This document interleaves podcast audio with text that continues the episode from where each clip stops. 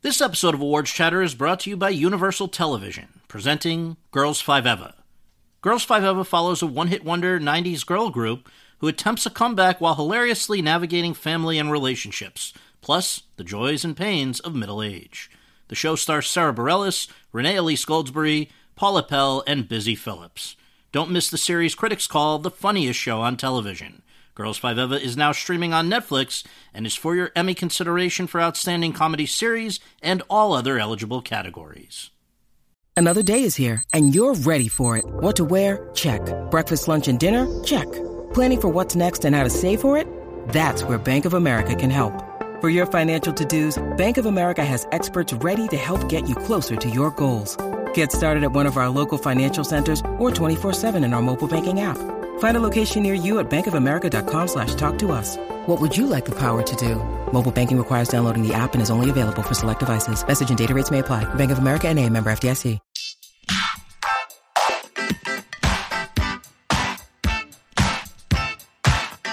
Hi, everyone, and thank you for tuning into the 12th episode of Awards Chatter, the Hollywood Reporters Awards podcast. I'm the host, Scott Feinberg, and I'm very excited to be joined on this episode by three of the people most responsible for the Brian Wilson biopic. Maybe that's the right word. I'm not sure. Love and Mercy is the name of the movie. It came out earlier this year. It was very well received critically did pretty well commercially and is now on its way to possibly factoring in to a very competitive awards race. I think it deserves to be there, particularly for the performances given by Paul Dano as the young Brian Wilson. The other half of the movie is also about Brian Wilson later in his life. And then in that other half, the performance given by Elizabeth Banks as the woman who sort of helps Brian Wilson out of trouble and helps him to come back to life in a way. And so they're terrific, and I think the movie's terrific, and you can't entirely rule out the possibility that it might register in the Best Picture category, which would be very gratifying to its director, Bill Pohlad. So it's great to have with us today Bill Pohlad, Paul Dano, and Elizabeth Banks. But before we get into that conversation, let's talk about some of what's going on in the awards world as we head into the last weekend before the Thanksgiving break. Now, The Revenant and Joy and Star Wars The Force Awakens are the only movies with plausible awards hopes that haven't yet been seen by most people who cover this, including me. And so I anxiously look forward to seeing those. I'm told we'll be having those opportunities very soon. Um, but in the meantime, uh, campaigning for the other movies goes on aggressively. You've got Eddie Redmayne coming back to town along with Alicia Vikander to campaign for the Danish Girl. Additionally, you've got everyone else out on the trail. You've got Benicio del Toro and the Sicario team seemingly everywhere, the suffragette crew, particularly Carey Mulligan, and uh, a lot of these people who are thought to be on the bubble in a year without a frontrunner who are not going to leave any stone unturned. And so they are they are out and doing everything they can to kind of emerge from the pack. This weekend, the only major Oscar hopeful debuting at the box office is Carol, which is going to have a hard time, like a lot of movies, opening up against The Hunger Games Mockingjay Part 2. Uh, the Jennifer Lawrence machine and that franchise, it's going to be very tough to compete with that. So good luck to Carol, Legend, and The Secret in Their Eyes.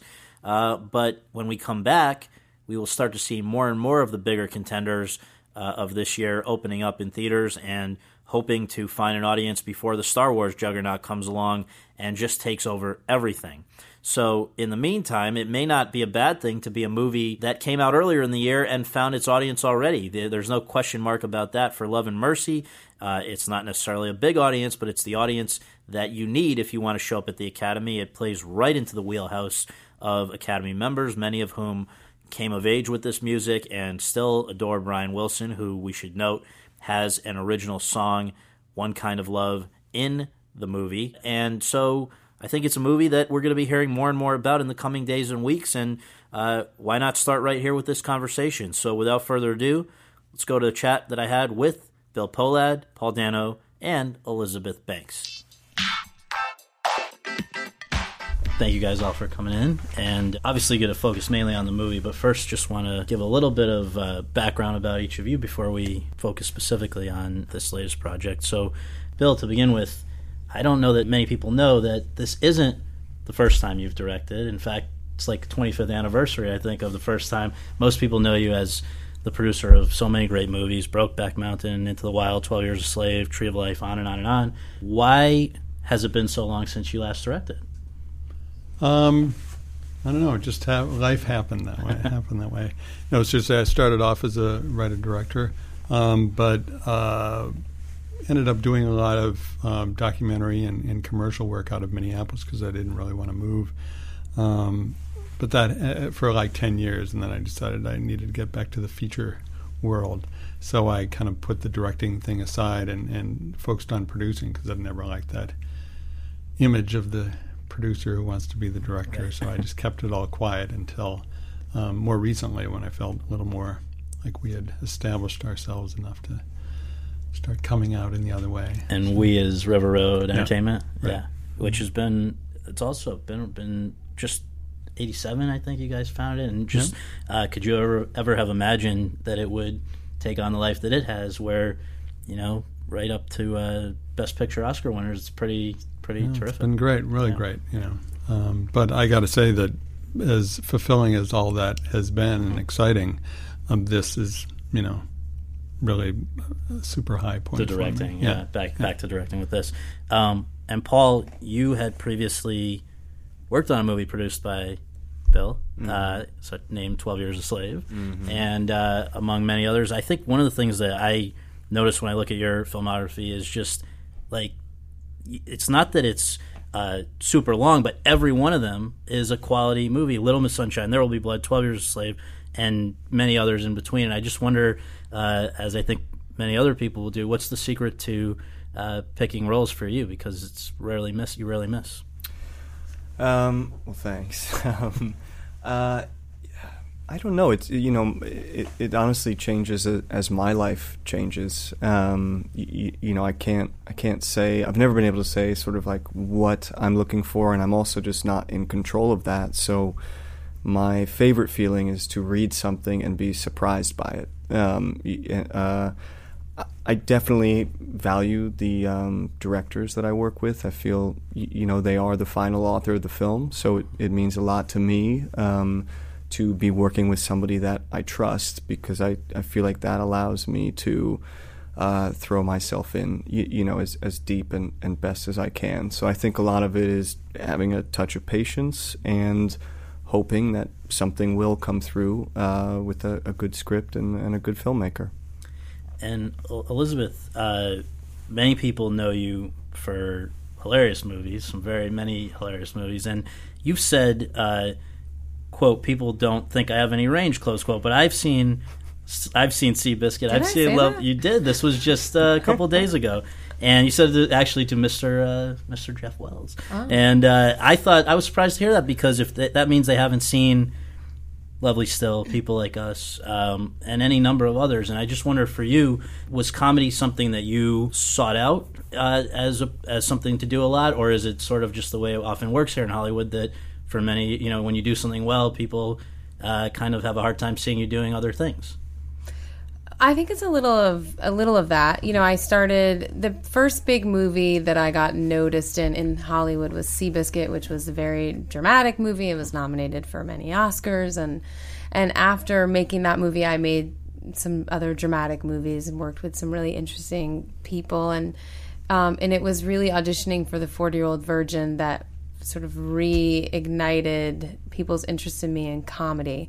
But really, what it is, I think that people who watch dramas think I'm a dramatic actress, and people who watch comedies think I'm a comedic actress, right. and they just they don't. That's not a big crossover audience. Right. and do you personally have a like when you were starting out acting? Uh, did you feel you had a personal inclination to one or, or the other? Well, I'm more fascinated by comedy. I think it's a lot harder, actually, and um, it gets you know it gets the short shrift when we're talking about um, movies and you know it's really really hard to make people consistently laugh for 90 minutes to 2 hours and charm them i think that you know there was so much wit and charm in so many early movies that hollywood made and you know we have this real um, we're really enamored with these very dramatic serious things and i'm just a i'm personally as i'm i'm more i'm I'm drawn to light. You know, I'm just more of a I'm a lighter person inside of myself, and um, and I I love studying comedy. Like I really find it fascinating, sort of the structure and of jokes and how to make and comedy's been changing in really interesting ways since I came into the business, and so it's just where uh, I just have a little passion for it. Yeah. Now, last thing before we turn to Love and Mercy, you have another big project this year. You've had another big project this year that has caused a lot of stir because, unfortunately, there aren't a lot of women directors, and there aren't a lot of women directors uh, who who get the opportunity to make big studio movies or who have had the success that you did with Pitch Perfect 2. And so, um, first of all, what do you did you expect that? Did you imagine that it could do as as well as it's done? And uh, it must be very gratifying. And then also, um, is the situation as you see it getting any better for uh, for women who want to direct? well, we could take up this whole yes. time with that question, so I won't. I don't think we should do that. um, I'm really, I, I'm obviously very excited by how well Pitch Perfect 2 did at the box office, and I'm really proud of the movie, and I'm, I'm, I'm proud of, of what we, of what we did and what I did, and um, yeah, I feel, I feel a little bit like a disruptor um, in that way, and let's, you know, here's to more. I hope more women um, take on the studio fare. You know, I really do. I hope that other women join join those ranks and um, and make money for people. So, Bill, uh, why is it that it's taken people decades? They've been trying to do a, a Brian Wilson movie for decades. Why is it that it took this long to happen? Well, it's honest, honestly a daunting prospect. Um, he's uh, had a very big life and obviously associated and is really the source of some incredible music that a lot of us, if not all of us, uh, you know, just part of our, you know, being, part of our growing up, and and remains part of our soundtrack, so to speak. So you know that in itself is is daunting. Um, but again, he had so many things going on in his life, and uh, very dramatic things, and, and to try to capture all that in a film is is a kind of a daunting challenge. Um, so I think that's, that's part of the reason why it's been so difficult to kind of get here. And as I understand, when it was first brought to you, you were not totally sure it was a doable thing, right? At first, it needed to have a script that was uh, taking a, an, an, unconventional approach, and so I think it was you that hired Oren Moverman to to do that, right, with you. Right. Yeah. It just again because he had such a big life and continues to, um, it seemed foolhardy and, and not and also creatively. I'm not really interested in doing like a biopic mm-hmm. or where you're just a slave to all the various beats of somebody's life, no matter how dramatic or, or full it might be. Um, I would rather get to know the person more intimately and what that person is dealing with humanly than than uh, all the rest of it. So that's why it it seemed like the old approach was not right, and and to try to find a different way of doing it. And and yeah, working sitting down with Oren uh, we kind of riffed off that concept of doing something different. And you know we borrowed a little bit from I'm not there but not really. I mean that really wrote, yeah. yeah Oren was also involved in but it it really wasn't front of mind. It was more like how do we do this? And and and just because we picked these two they came very organically to do the pet sounds era and then the 80s um, they if you look at Brian's life to me those are the two I was drawn to um, because of Pet Sounds in and of itself and everything I knew about that, but also because of meeting Melinda and finding out how they met, and it just seemed like a nice way into the story to come at it from her point of view. So weaving those two together really was the, I guess the the idea.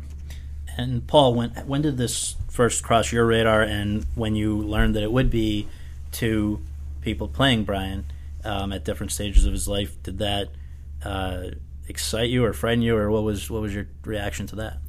Yeah, I mean, I think it was evident the first time reading the script that, that it that it should be two people. Um, I think uh, that's how this film would function best in in the sort of juxtaposition of you know the idea of seeing somebody um, peak creativity, you know, sort of the ecstasy of creation in the studio, and then cutting to you know an older somebody who's lost something it, and and I've it, I think leaning into that even further as having two separate actors play it. So hopefully, you know, it felt definitely like it could be a risk, but but also um, could pay off. Um, so yeah, I, I mean, I read the script. I, I read it again and listened to all the music cues in it. Started trying to read about Brian. I met with Bill um, a couple times, um, and um, for some reason it took me a minute to to get truly excited. I think I was you know, excited and scared, and then once I just gave in to it, um, you, you know, I was uh, off to the races, and and it's you know I had such a good time diving into it and dove into it right away. Uh, you know, even though we were a ways away from from making the film, just because the the material and the character um, were so beautiful uh, and so rich and and Elizabeth, um, I remember from prior conversation that you were not immediately sold either because of a number of things. I guess partly. Well, let me ask you, what was your reaction when this first crossed your radar? Well, I thought it was bold uh, and ambitious, and I think I just wasn't. I just wasn't convinced it would work totally. um, and I think also, you know, I've just been in so many situations where I loved Melinda. I loved this character, although I didn't totally understand her when I first read it. You know, um, somebody who gets involved uh, at that place in her life with someone with mental illness who had was struggling with with so many things and and it really wasn't until I investigated and really understood that this was like a lifelong love that they had. You know, they're still together. They have a big, beautiful life at the end of this. And that's what sort of pulled me through was knowing where it went eventually, you know, that it really is this beautiful redemption story for both people. And I didn't want to play just a savior to him and and I also I've been in situations where, you know, I have a great conversation with the director who says, I really feel like this part of the story is, you know, being driven by by Melinda and and and you know she's kind of like the heart of this part of the story. I've been in that situation where I felt like that was true and then we went to make the movie and the lead male of the movie ends up taking over. Really? and I just didn't really trust that we were going to let Melinda carry that part of the film, and um, and I was interested in that, but I didn't want to be disappointed yeah. if it didn't work out. And then Bill convinced me. Yeah, and Bill, one of the things that you know, it's it's kind of ironic, kind of funny, but Brian is not the guy, not a guy who loves the sound of his own voice. He's a very uh, maybe singing wise, he, he's happy with it, but he doesn't have a lot to say otherwise. Uh, very very selective, and I think that you guys honor that by having a lot of meaningful silences in the movie. And when you're putting together a screenplay, as you were with Oren, um, was there pressure to not have that? No, not really, because it was just us. You know, I guess more in the editing process, right? Right. Yeah. yeah, yeah, definitely in the editing process, people would come in and the uh, scene in the car dealership where they're in the car together. It's kind of like, hey, come on, we got to move this along. You know, what's right. all what's with all this silence? But that really is what Brian. That's what Brian is like, and right. I although I wasn't there, I assume that's what that that first meeting right. was like. And according to Melinda, right. that was part of the charm of, of Brian. Um, Paul, one of the things that a lot of people will find interesting, I think, is that oh, there are there is quite a bit of your voice sprinkled throughout the movie. It's not just uh, cue the cue the track of Brian, and and that's why. Uh, uh, well, first of all, and, and, I think it all sounds good, which is a, a testament to your sing abilities, which I didn't, I wasn't aware existed before this movie. Are you a musical guy, and and how did you feel about having to bring your own voice to some of these songs? Um, yeah, I mean, I I I think some of my first acting experiences were, were musical theater mm-hmm. stuff. So I um, singing was a part of my life at, at one point and I definitely went through the high school, college phase of being in bands, and you know, thinking that was uh, what I wanted to do or something, you know. Right. Um, and then kind of lost touch with it for a while, and and this, um, y- you know, luckily Bill trusted me to hopefully, you know, sing in the film, and and, and we did, but but kind of, um, uh, I found like so much pleasure in in learning to sing again and learning to play the piano and and I was constantly it was something that a lot of people said about Brian when I talked to them was about sort of, sort of like a childlike spirit he has, and I was really curious what that is because it's kind of if somebody uses the word innocence, it's too vague to play. Mm-hmm. So it's like, okay, what is that? You know, I was trying to figure out what that was, um, and part of it is I just don't think he built up the layers most of us do to become an adult. But I found singing every day for six months or whatever reminded me of being a kid. Mm-hmm. Like kids sing like all the time, mm-hmm. like in the back seat of a car, just like walking around the house or little dude and it really um, gave me like a lot of joy um, just to, to be singing and i think i would have done it even if i wasn't going to in the film mm-hmm. because mm. i think it's the way into into brian you know he is his music so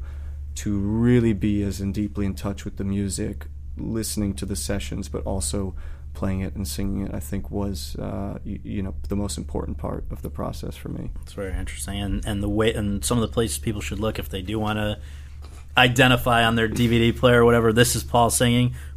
Uh, give us a give us a few. Yeah, so there's a couple. Uh, God only knows yeah. and Surfs Up. I played the piano and right. sang, and we just did that live, and and it was uh, so fun. I could have filmed that for days. Mm-hmm. You know, um, that was actually like the second day of shooting. Paul like comes into a new situation, yeah, new crew and everything, and we all sit down in the studio, and Paul has to sit and play Surfs Up on the piano by himself. like with everybody around for whatever it was. It must have been three hours or something like that. And the dailies the next day, we had the whole crew and they all just sat silently in rapture as Paul sang this for like 45 minutes wow. of the cut footage. It was wow. amazing. Yeah, that was a pat. That was like a. It was a pre-production day. It wasn't even principal photography mm-hmm. yet and that was like you know it is a feeling of like okay if i can do this like we're gonna like okay we're really gonna hit it we're gonna hit it next week it's gonna you know but it does feel that was yeah that was fun That was wow. great yeah well um, if that may have been somewhat daunting i would imagine for for you paul to have to you know to do you know a lot of work went into it. I wonder for for you elizabeth if the maybe a, an equivalent kind of thing was that you were going to have to sell the audience in that cadillac dealership scene um, on the idea that this woman who has, you know, uh, who's who's meeting this this guy who's a little different, uh, does not find him creepy or turned off or whatever, but is actually really drawn to him, uh, which I think could easily, if that didn't work, the movie doesn't work. And so, um, how was that approached by you, and how was and and um, you know, how did it feel to have to, you know, on that day? Well, I, you know, I think it's so interesting that you say all of that because I felt that pressure when I read it. It was like I gotta, I don't know, I gotta think about some really big. This is a big deal. This this moment and and it was really in a conversation with Melinda. You know, when I said, you know, what was going through your mind when you met him and you know, did you? It's not love at first sight, obviously, but I mean, you know, you're intrigued. And she was just like, it was pheromones. Like I met someone who I kind of thought like he t- he kind of tickled my insides, and and it was the simplicity of right. This is one step at a time. I don't need to sell their entire relationship in that dealership. Mm-hmm. I just need to take the first step so that you believe she goes on the next step, right? So that when the phone rings, there was enough charm and interest in what had already occurred that you believe she goes and sees him again. And it was that sort of backing off the really big idea of their life and the mm-hmm. pressure of the movie and what's going and just really being present mm-hmm. in that car and being really present with John and getting to know who that person is. And then I, I feel so grateful that in the edit they didn't chop it up. I mean, you really mm-hmm. just sit there with them in that car and, you know, sort of live live in those that interest, you know, of two people who just maybe want to spend a few more minutes together.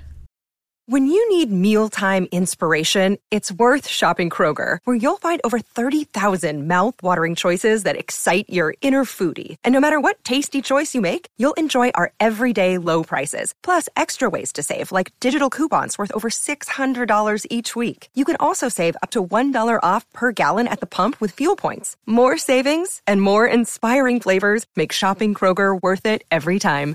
Kroger, fresh for everyone. Fuel restrictions apply and maybe part of the reason that it feels so real and believable in addition to all of that is that I understand that Bill, you allowed for a certain degree of improv, and that Elizabeth, you ran with that. And I mean, the one that the the little moment that has been getting a lot of discussion, been at the center of a lot of discussion, is even just the kind of like. Okay, or whatever you know. Let it. Maybe you can for people who have. It's been a few months since they saw it. Can you take us back to just that decision where it's up to you do something with this, and that's what you decided to do? I mean, I honestly was just in the mo- in the moment, you yeah. know, and um, as I was saying, you know, Cusack, he was, you know, he was he was also so present, and there's a lot going on, and and that's a very windy road that he is on in that scene, you know, and and that, and that's sort of Brian. You don't never really know. He's very honest and open, but you never really know I mean, anything could come out of him, you know. And uh, and so it really was just about keeping. You know, we do this over and over and over and over and over and over again on the day of the shoot. And so for me, sometimes a little improv is just to keep it fresh, so I don't feel like I'm repeating myself. And um, and that that I I mouth okay after you know I think when he's telling me that his that his brother died and um, in the car and uh, because it's such a right turn you know mm-hmm. it's out of nowhere um, and I felt like I f- needed to fill that moment for a 2nd um, but I also didn't want to throw John off. Like I didn't want to actually say, I didn't want to actually improv with him yeah. because he's deep in his own thing. Right. And so sometimes there's just that's the kindness that we actors are sometimes showing each other. That's what Melinda was showing him in that right. moment. And so I was just trying to be gentle with him, but also be like a real person who's meeting somebody who seems a little crazy. right. Um, that is also the magic in the edit room when you have an actress or actors like these kind of and so many great options to work with and just that one okay there was a lot of great reads of it but that one that ended up in the film was just kind of as they say gold yeah. when you see that and that's true so. well um, you go, you've all referenced Brian and Melinda, the actual Brian and Melinda, and so I want to just uh, clarify: um, a would this movie have been made if they were not not fully on board with with uh, it? Because, or you know, basically, how important was it to you that they be, you know, fully supportive of what you were doing, and b um, knowing that they were, what was their involvement with you, Bill, with and with with Paul and Elizabeth uh, as far as their accessibility for you? Well, it was very important for sure. I mean, on the other hand, as we talked with Brian and Melinda from the beginning, you know, it can't be so important that you're just going to kind of make a sugar coated kind of version of their life. And they were never they were never pushing for that. They were incredibly great about this film. We talked about it from the beginning, and they, they followed through on it. That they were not afraid of anything. They never asked us to leave this out or cut that out or something like that they were i mean brian is like an egoless guy he's just like whatever he'd just rather be at the piano making music and he's like trust you guys very kind of uh, childlike trust and, and, innocence about it obviously i think if we went off in some horrible direction he would have you know stepped in at some right. point but he was very trusting and, and great about it and melinda too who was more verbal and more present like literally on a day-to-day basis she wasn't all over us. She would just sit back very quietly and let it happen. She was there for Elizabeth and, and all of us to kind of draw on, mm-hmm. but she wasn't like, do it this way or right. I'm funnier than that or something like that. So, Paul, when when did you first meet Brian, and um, did it change anything for you about how you were going about things? Yeah, I, I didn't want to meet Brian right away. Um, you know, I knew he was different in the '60s th- th- than he is now, and I also felt like he was such an open vessel of a person, really vulnerable, and I thought that that openness is what uh, brought him to, to what he was hearing. You know, you know, in the music, he was really open to receiving his unconscious and, and, and, and what was in inside of him and what's out there. But I think it's what also uh, made the world hard. You know, you're more susceptible to to to the pain. Um, so it was important for me to uh, spend some time just trying to get in touch with that. Um, and uh, my first encounter with Brian was actually his piano player came to New York to work with me, and then he kind of said, "Okay, I want to record something and send it to Brian." And, and I was kind of afraid to say no because I wanted to be on like good terms with the piano player, but I was also like, I don't know if we should be sending Brian me singing yet. Mm-hmm. And they called right away once they heard it and were like super happy. And that was that kind of really um, set me free in Yeah. a way almost you know. And then i met brian um, and you know i think everybody feels this way but he's really um, got a presence and a spirit uh, and um, i think just the, the most important thing was being in a room with him and, and letting him know who I was and, and just being present with him. I didn't I didn't grill him about every nitty gritty detail. You know, I didn't need to at that point. I, I felt I knew you know um, certain things, and um, so it was just really touching base with with his spirit. Yeah. and Elizabeth Melinda sort of, uh, in some ways, like his ambassador to the world, right? I mean, she's uh, spokesperson, bodyguard, everything you could imagine from what I've seen with the two of them. Um, so, what did you take away from interacting with her? Yeah, that fierce. There's a, something very fierce about her. Um, you know, she does seem very protective of him, sort of out in the world. Although you know he's out on tour and she's busy taking care of their five adopted children and twelve adopted dogs, and you know that she's very busy, sort of keep you know building their life as a lot of women do. You know, whose husbands go out on the road. Uh, so she's kind of really normal in that way. And I think that it was it's actually the normalcy and the sort of intimacy that they clearly have with each other. You know, she just understands him in a really deep, beautiful way. And um, I think, you know, she never shied away. It's like we're no one's there was no cure for Brian or there's no cure in this movie. There's just love and understanding and mercy and and kindness and generosity of spirits and things you know things that we all hope for and want. And that's all she she that's what she gave Brian. I mean, you know he just but he's mentally ill and and she makes sure that he gets to get out on the road and do what he loves which is play music. And that's that's she takes that very very seriously. Um, Bill, the one of the decisions that you made, and I think in in discussion with both Paul and John, uh, was that they would not have interaction. There wouldn't be coordination between for for reasons that do make a lot of sense from what I you know understand. These guys were at totally different stages of their lives, and not sure that it would have been helpful to do that. But um, was that always? I mean, how did you decide to take that approach? And Paul, did you feel you know was there any desire for pushback on that? I mean, it was a progressive thing. First, you know, again, you decide that you're just going to really address these two parts of his life to paint the portrait of the whole. And so once we had that going and you start looking the way the script's coming together, you start pushing it a little more like, well, what if it was just it was two different actors as opposed to one? I mean, there were practical excuses for why we did it like makeup and, you know, w- could we pull that off? But that really wasn't it. It was really the creative part the, that it was more reflective of who Brian is as a whole being, what his whole life was like, and that uh, you know, in a lot of ways, different people. You look at pictures of Brian in the two eras, and he's a very different person, and it just seemed more exciting, more um, interesting to have then carry that on and have these two actors not coordinate, find their own Brian kind of more organically, so to speak, where they kind of do their own thing as opposed to getting together and going, how about we do this or that, or, you know. And they really did. They both had their particular way of doing it. You know, John spent more time with Brian um, before shooting and got to know kind of how he moved and how he thought and all that.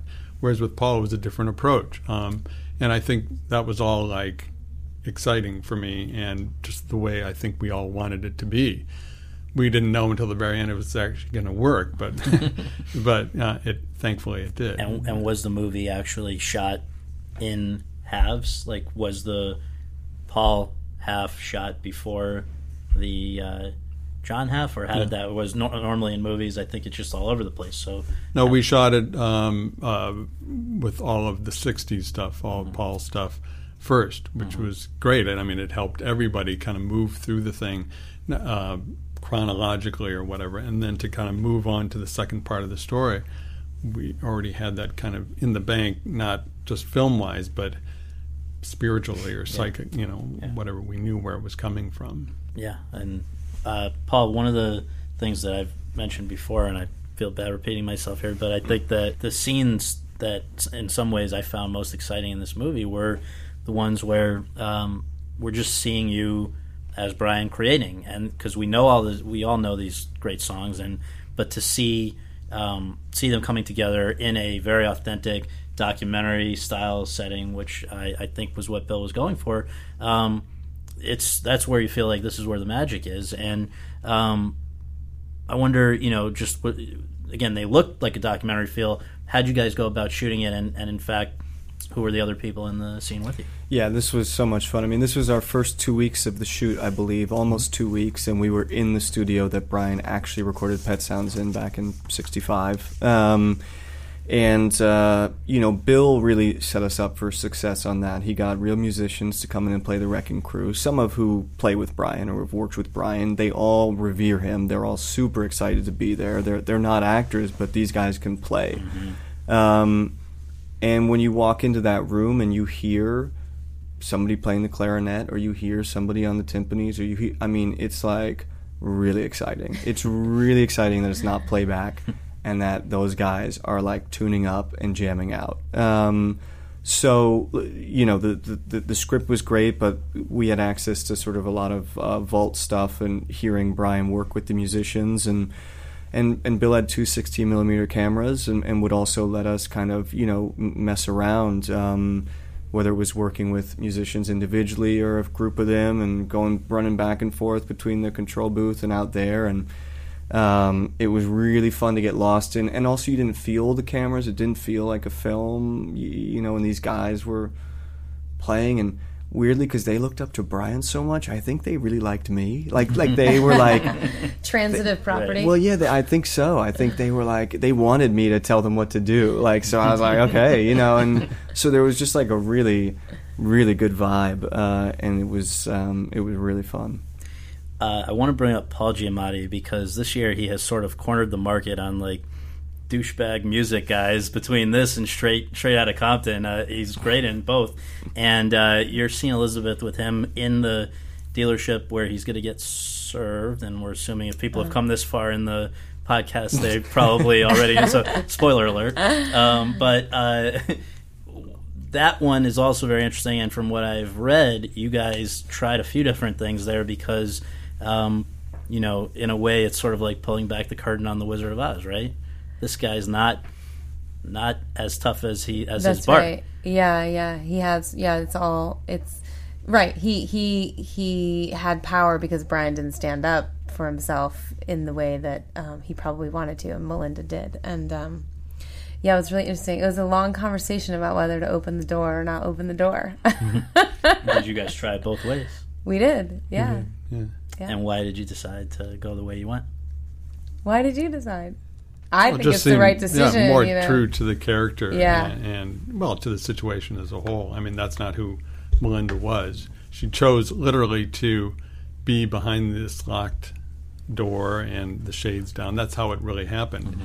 But her fire was always there, and that you know we had to have them be able to face off in some way. Yeah. And Right. it was, you know, and again, the way both Paul and Elizabeth handled it, because it was kind of spontaneous at that time. Yeah. And by the way, this was like the second day of shooting. I know. Really? like Paul, like one of Paul's first scenes, and he goes into that tirade at the door. It's like, wow, okay, Right. Yep. right out of the box. It's like, yeah, Yep. it's great. Um, another thing that I got to ask you about, Bill, is the soundscape. The the sense that from the very beginning, I think really the opening moments of the movie, you start hearing these little fragments of you're not sure what at first. I think music and then words and um, was was the objective here to kind of put you inside the mind of somebody like Brian, who's got uh, literally voices in, in his head. Yeah, that was definitely the goal. It was a challenge, obviously. I had to get to know what Brian actually experiences, and he has schizoaffective disorder, but his version of it, he hears voices for sure. And he doesn't actually experience visual hallucinations, but he'll have auditory hallucinations. Mm-hmm. And it was both voices and that kind of the original understanding that I got getting to know him and Melinda was that he hears these incredible harmonies and orchestrations and things in his head uh, and that's his genius. But he can't really turn them off all the time, so it's like you know, it's part of the the madness as well. So I wanted to somehow get into his head. Uh, you know, cinematically, of course, you're always going to want to have there be some visual visual hallucination thing going on, but that uh, the statement at the very beginning of the movie where it's like just a black screen basically and you're hearing all of this going on that's what our version was mm-hmm. of what Brian hears in his head and you know I give so much credit to Atticus that was one of the first things we were going for was you know going off of Revolution number 9 on the Beatles White Album mm-hmm. was our template and then you know, we kind of built it from there. And Atticus is Atticus Ross from people. I think he won back to back Oscars, Social Network, and Girl with the Dragon Tattoo. How did do you guys have a um, a history of working together? How did how did it come to be that he was the guy on this one? No, we just I you know there was a lot of people who wanted to be involved in the movie, honestly, because mm-hmm. there's a lot of Brian Wilson fans yeah. out there, particularly in the music business. And I talked to a lot of people and but sometimes it was almost like they were too close to it to be able to really do it. They wanted to do, you know, a soundtrack that was like a tribute to Brian, their own version of or something like that, and that that was never going to work out. And Atticus, I mean, I sat with Atticus the first time at breakfast, and he got both the the concept of the soundscapes as well as kind of talking about this idea of using Brian pieces of Brian's music to make mm-hmm. up the sound, the score, as opposed to trying to create some competing score. So. Mm-hmm I mean, both those turned out so fantastically yeah. well, and he was a great partner in the film. So. Um, last two things are just first of all um, the reactions that people have had to this movie, which I know uh, you guys are. I, have seen at, after screenings at events, people are um, kind of mob you about this movie, and I, I wonder if the type of feedback that you're getting is different from what you're accustomed to. Not that uh, you don't get good feedback about most of your movies, but just the the nature of it. And so, Paul, maybe you can kick it off with just you know, it seems like there is a deeper than usual connection that people feel to this movie. Many people see it multiple times, and just what are you hearing? Yeah, that's so cool. Um, you know, when, when, you hear something like that, it, it, feels to me like people have a real experience watching it. I think people feel personally in touch with it, and and, and I and I would I would guess for different reasons actually, just because I you know I hope that you know as as great as the music is, and, and even though that's Brian, you know I think the human elements in the film hopefully are really strong, and and um, I also just feel like Brian has a lot to give, um, and I wonder if that's a part of somebody, you, you, know, feeling something or seeing it. He sort of, you know, the idea of love and mercy itself, I think, is really beautiful, especially when he went through so much um, uh, that that he wants to to give. You know, that's what that's what you need. Um, and he wanted to make music that could help people smile and heal, even though he went through a lot of tough stuff. So he's just a beautiful spirit, and I think I think people feel that as well. I hope they do. Mm-hmm. And Elizabeth, your sense, I think, uh, I've heard you talk about kindness is something that people are really unaccustomed, unfortunately, to seeing in movies. Mm-hmm. And um, what have you heard? Yeah, I think you know, for me, I'm really, I'm sort of bowled over at the end of this movie too. Even just me going through it, and you know, there's something about the Beach Boys music that feels sort of interestingly simple, like on a certain level.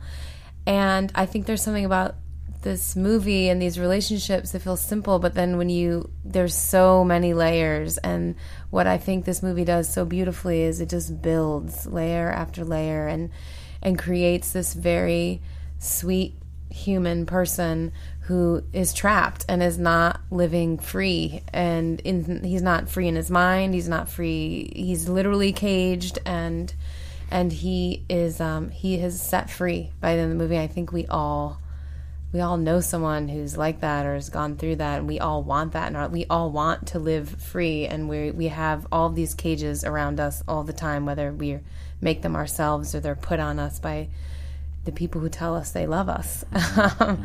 And there's just something really, to me, relatable in that idea at the end of this movie. And Bill, for you, I mean, having been there um, before, really, I guess anyone on this movie, to see that it's been so well received has got to be very gratifying and also um, make you want to direct again. I would imagine.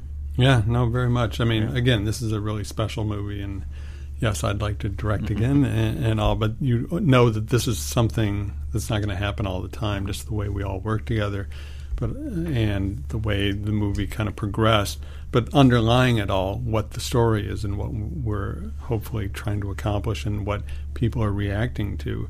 I mean, again, it's the the Beach Boys and Brian Wilson legacy is something to pay tribute to no matter what, and, and hopefully the film helps that along. But even more important, it's the human side of it. You know, who he is as a person, what he's gone through, the mental health issues, honestly, and and we've been really so when people come up. I mean, it feels. Uh, I'm always the paranoid director, so I think they're just saying it because they're saying it, you know, whatever. But the people actually feel really genuine about it. It does feel very personal, like they're somehow getting that human side of it. It's not just the celebrity side of the or the Beach Boys music side. It's something about that human element that I think is connecting with people, which is fantastic and all I could hope for. Well, the last question is just uh, everybody. I think will be curious to know what actual Brian, actual Melinda um, thought of the movie. So, when did they first see it, Bill, and then uh, Paul and Elizabeth? What have you heard from them about your uh, your portrayals? Uh, well, I showed it to uh, Melinda first in you know kind of a rough cut form. Um, very nerve wracking. It was just the two of us in the theater. She wanted to see it before Brian, which is understandable. Right. Um, and afterwards, she was just com- uh, she was like silent, which is the worst possible reaction one could hope for. um, and she was honestly stunned. I know I, I felt that she didn't like it, and and she honestly said later that yeah, she had to go away. She drove around for like two hours thinking about it, mm-hmm. and then she started. She saw it again and mm-hmm. loosened up, and then people, other people, started seeing it and supporting her. But it's got to be hard for anybody to see their life Yeah. suddenly up on screen, and some very tough stuff. But thankfully, she loves it. And Brian was a little more straightforward about it. As I, you know, that's a great movie or whatever. um, and but like Paul says, I mean, Brian doesn't really have like a filter. He says Right, what he means, right. and, and so it was really great. And that's got to be nice, Paul. I think it was in Toronto that you first saw it, and, and you must have felt a little bit of uh, nerves at that at that screening. Yeah, sure. He was sitting, you know, a seat away, and and also he's watching some parts of his life that hopefully brought him some joy, but uh, many parts that that brought him a, a, lot of struggles. So, and he's a sensitive guy. So sitting there watching him watch his life, uh, yeah, you you you, you know, um, we got backstage after that screening. And I love Brian. He's so like straightforward. He's so simple. He was just that was a really good movie. and he says it like you know, like Right. they kind of repeated it a Just couple times. yeah, like, "Oh, yeah. that was a really good movie. and you're like, okay, you know, that's that's that's that's all I needed to hear. and, and Elizabeth, uh, you know, Melinda, the fact that she's been out there with you guys at uh, Yeah. Q and A's and things, I take that as a sign of approval, stamp of approval, right? Yeah, you know, she she and I had a conversation once where she said that she really feels she just wants Brian to get as many accolades um, while he's still around to receive them as possible.